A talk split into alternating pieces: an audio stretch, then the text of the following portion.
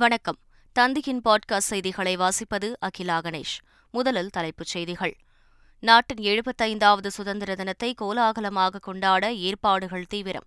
டெல்லியில் வண்ண மின் விளக்குளியில் ஜொலிக்கும் நாடாளுமன்ற கட்டிடம் குடியரசுத் தலைவர் மாளிகை. போதைப்பொருள் இல்லாத தமிழ்நாடு திட்டத்தை தொடங்கி வைத்தார் முதலமைச்சர் ஸ்டாலின். போதைப்பொருள் தடுப்பு நடவடிக்கையில் ஒட்டுமொத்த சமூகமும் இணைந்து செயல்பட கோரிக்கை. காஷ்மீரில் தீவிரவாதிகள் நடத்திய தாக்குதலில் மூன்று ராணுவ வீரர்கள் வீரமரணம். தமிழக ராணுவ வீரர் லக்ஷ்மணன் மறைவுக்கு முதலமைச்சர் ஸ்டாலின் இரங்கல் இருபது லட்சம் ரூபாய் நிதியுதவி அறிவிப்பு. அதிமுகவை அழிப்பதில்தான் சர்வாதிகாரி போல செயல்படுகிறார்.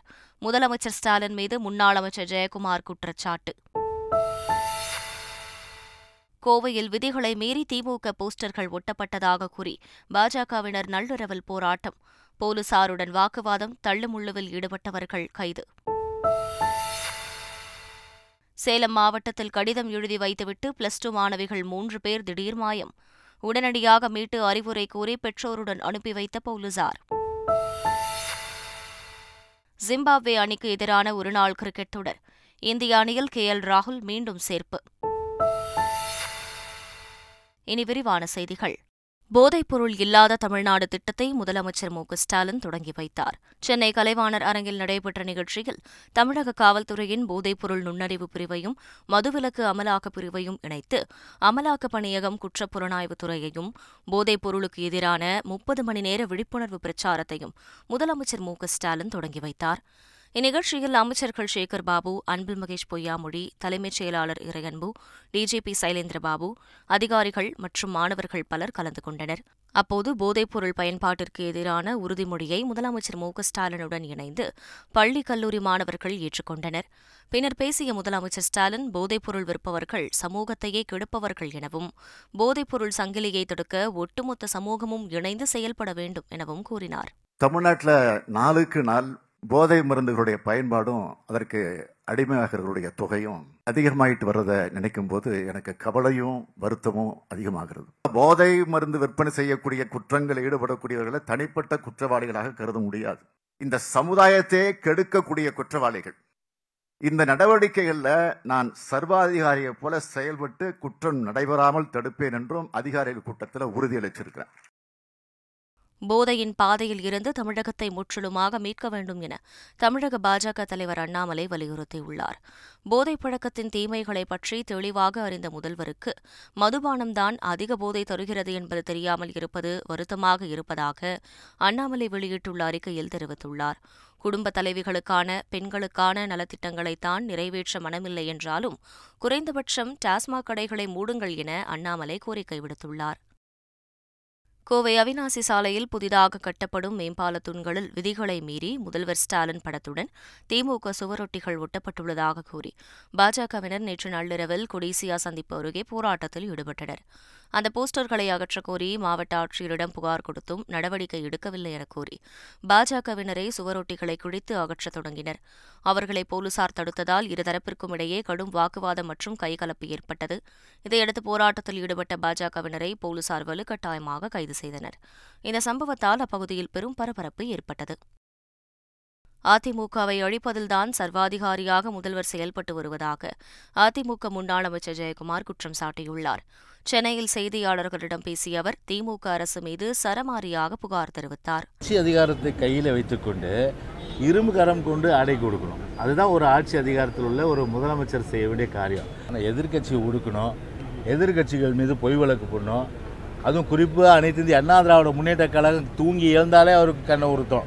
இன்றைக்கி என்ன பண்ணுறது அண்ணா திமுகன்றது? அப்படி வந்து ஒரு கண்ணை உறுத்து இன்றைக்கி அதை எப்படி அழிக்கலான்ற ஒரு யோசனை. அதில் தான் சர்வாதிகாரியாக இருக்கார் அதிமுக பொதுக்குழுவை எதிர்த்து ஓ. பன்னீர்செல்வம் தொடர்ந்த வழக்கின் மீதான தீர்ப்பை சென்னை உயர்நீதிமன்றம் தேதி குறிப்பிடாமல் தள்ளி வைத்துள்ளது. இந்த வழக்கு நேற்று விசாரணைக்கு வந்தபோது நீதிபதி எழுப்பிய வினாக்களுக்கு எடப்பாடி பழனிசாமி தரப்பில் ஆஜரான மூத்த வழக்கறிஞர் விஜயநாராயண் வாதங்களை முன்வைத்தார். இதேபோல் ஓ. பன்னீர்செல்வம் தரப்பில் ஆஜரான மூத்த வழக்கறிஞர் குரு கிருஷ்ணனும் பதிலளித்து வாதிட்டார். அனைத்து தரப்பு வாதங்களையும் கேட்ட நீதிபதி ஜெயச்சந்திரன் அதிமுக பொதுக்குழு வழக்குகள் மீதான தீர்ப்பை தேதி குறிப்பிடாமல் தள்ளி வைத்து உத்தரவிட்டுள்ளார். அமமுகவுடன் இணைந்து ஓபிஎஸ் செயல்பட்டால் கூட தங்களுக்கு எந்த பிரச்சனையும் இல்லை என அதிமுக முன்னாள் அமைச்சர் ஜெயக்குமார் தெரிவித்துள்ளார். இதற்கிடையே சென்னையில் செய்தியாளர்களிடம் பேசிய ஓபிஎஸ் ஆதரவாளர் புகழேந்தி முன்னாள் அமைச்சர்கள் ஆறு ஏழு பேர் ஓபிஎஸ் அணிக்கு வர தயாராக உள்ளதாக கூறினார். யார் வந்தாலும் முன்னாள் அமைச்சர் ஜெயக்குமாரை தங்கள் அணியில் சேர்த்துக் கொள்ள மாட்டோம் எனவும் புகழேந்தி தெரிவித்தார். ஜம்மு காஷ்மீர் மாநிலம் ரஜோரியில் உள்ள ராணுவ முகாம் மீது பயங்கரவாதிகள் நடத்திய தாக்குதலில் தமிழகத்தைச் சேர்ந்த லக்ஷ்மணன் உள்ளிட்ட மூன்று ராணுவ வீரர்கள் வீரமரணம் அடைந்தனர். மதுரை மாவட்டம் திருமங்கலம் அருகே உள்ள டி. புதுப்பட்டியைச் சேர்ந்த லக்ஷ்மணன் கடந்த இரண்டாயிரத்து பத்தொன்பதாம் ஆண்டு ராணுவத்தில் சேர்ந்து பணியாற்றி வந்துள்ளார். அவரது தந்தை தர்மராஜ் விவசாயி ஆவார். வீரமரணமடைந்த லக்ஷ்மணனும் அவரது சகோதரர் ராமரும் ஒன்றாக பிறந்த இரட்டையர்கள் என்பதால் இருவருமே பட்டய படிப்பு முடித்து ராணுவத்தில் சேர ஆர்வம் காட்டினர். இந்நிலையில் லக்ஷ்மணனுக்கு வாய்ப்பு கிடைத்து ராணுவத்தில் சேர்ந்து பணியாற்றி வந்துள்ளார். அவர் கடந்த இரண்டு மாதங்களுக்கு விடுமுறைக்காக சொந்த ஊருக்கு வந்துவிட்டு கடந்த மாதம் இருபத்தைந்தாம் தேதி பணிக்கு திரும்பியுள்ளார். இரண்டு நாட்களுக்கு முன்பு லக்ஷ்மணன் செல்போனில் பேசியதாகவும் தற்போது அவரது இறப்பு செய்தி தாங்க முடியாத துயராக இருப்பதாகவும் பெற்றோர் வேதனை தெரிவித்தனர்.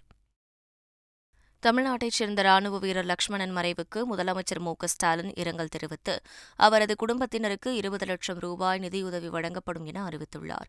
இதுகுறித்து முதலமைச்சர் வெளியிட்டுள்ள அறிக்கையில் ஜம்மு காஷ்மீரில் தீவிரவாதிகள் நடத்திய தாக்குதலில் தமிழ்நாட்டைச் சேர்ந்த ராணுவ வீரர் உட்பட மூன்று இந்திய ராணுவ வீரர்கள் உயிரிழந்தனர் என்ற செய்தியினை கேட்டு மிகுந்த துயரமும் வேதனையும் அடைந்ததாக குறிப்பிட்டுள்ளார்.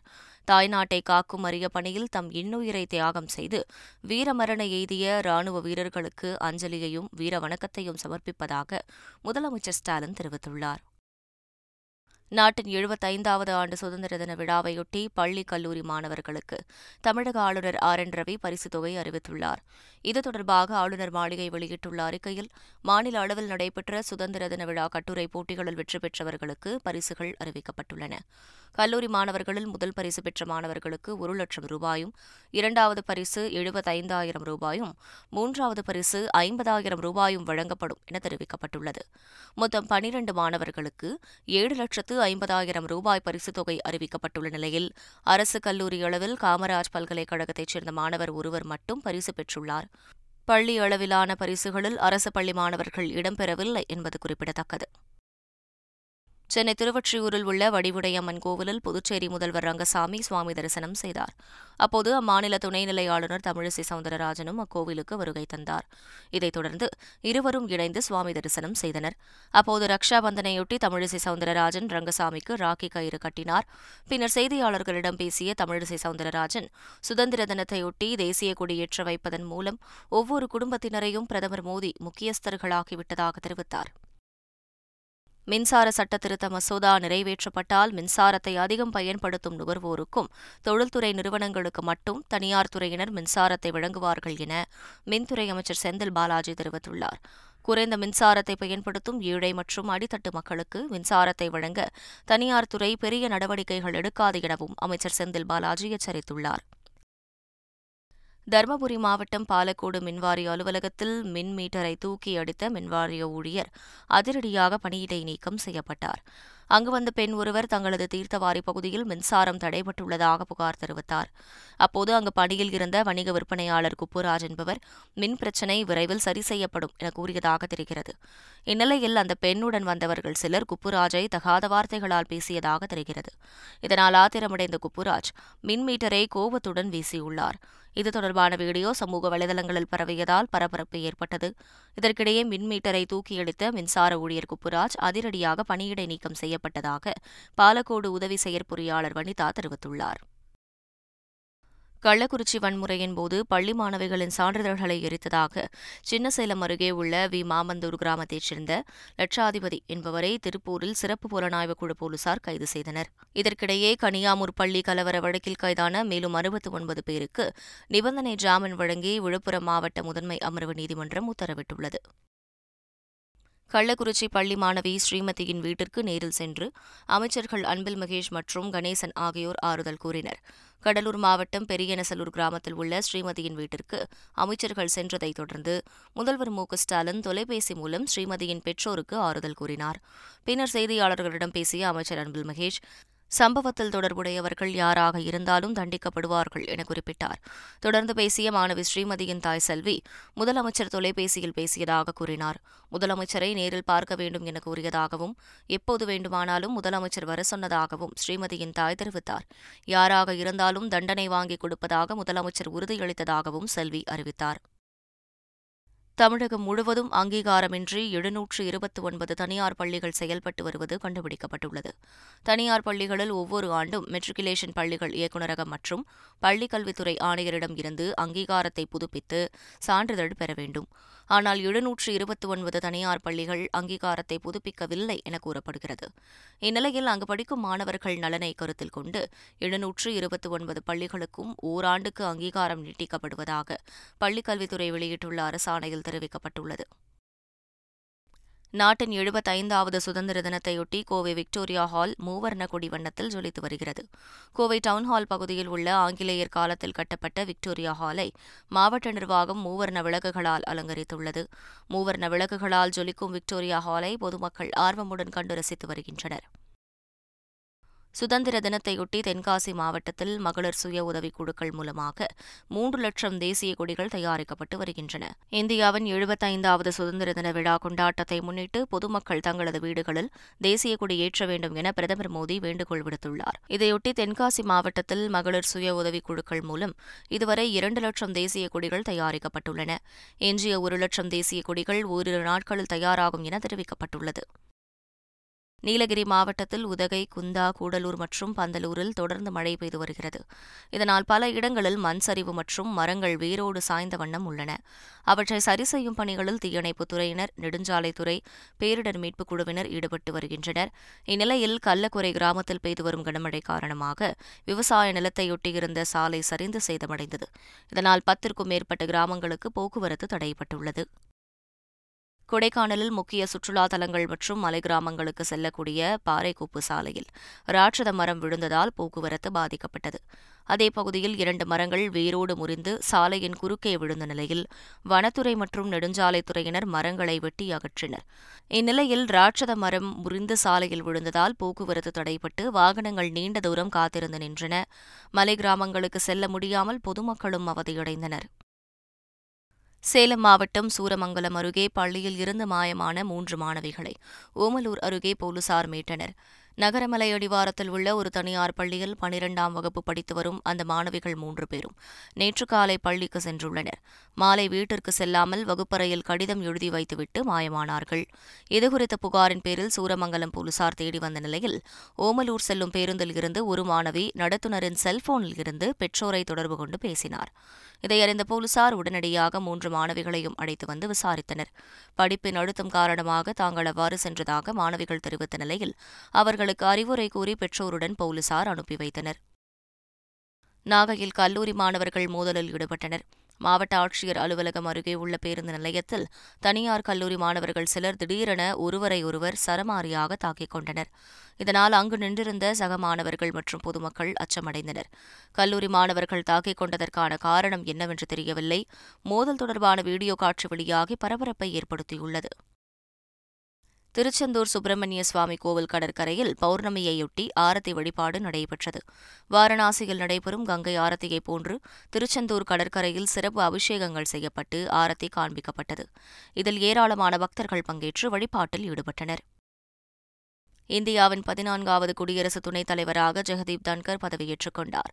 அவருக்கு டெல்லியில் நேற்று குடியரசுத் தலைவர் மாளிகையில் நடைபெற்ற நிகழ்வில் குடியரசுத் தலைவர் திரௌபதி முர்மு பதவி பிரமாணம் செய்து வைத்தார். இந்நிகழ்ச்சியில் பிரதமர் மோடி மத்திய அமைச்சர் அமித் ஷா முன்னாள் குடியரசுத் தலைவர் ராம்நாத் கோவிந்த் உள்ளிட்டோர் பங்கேற்றனர்.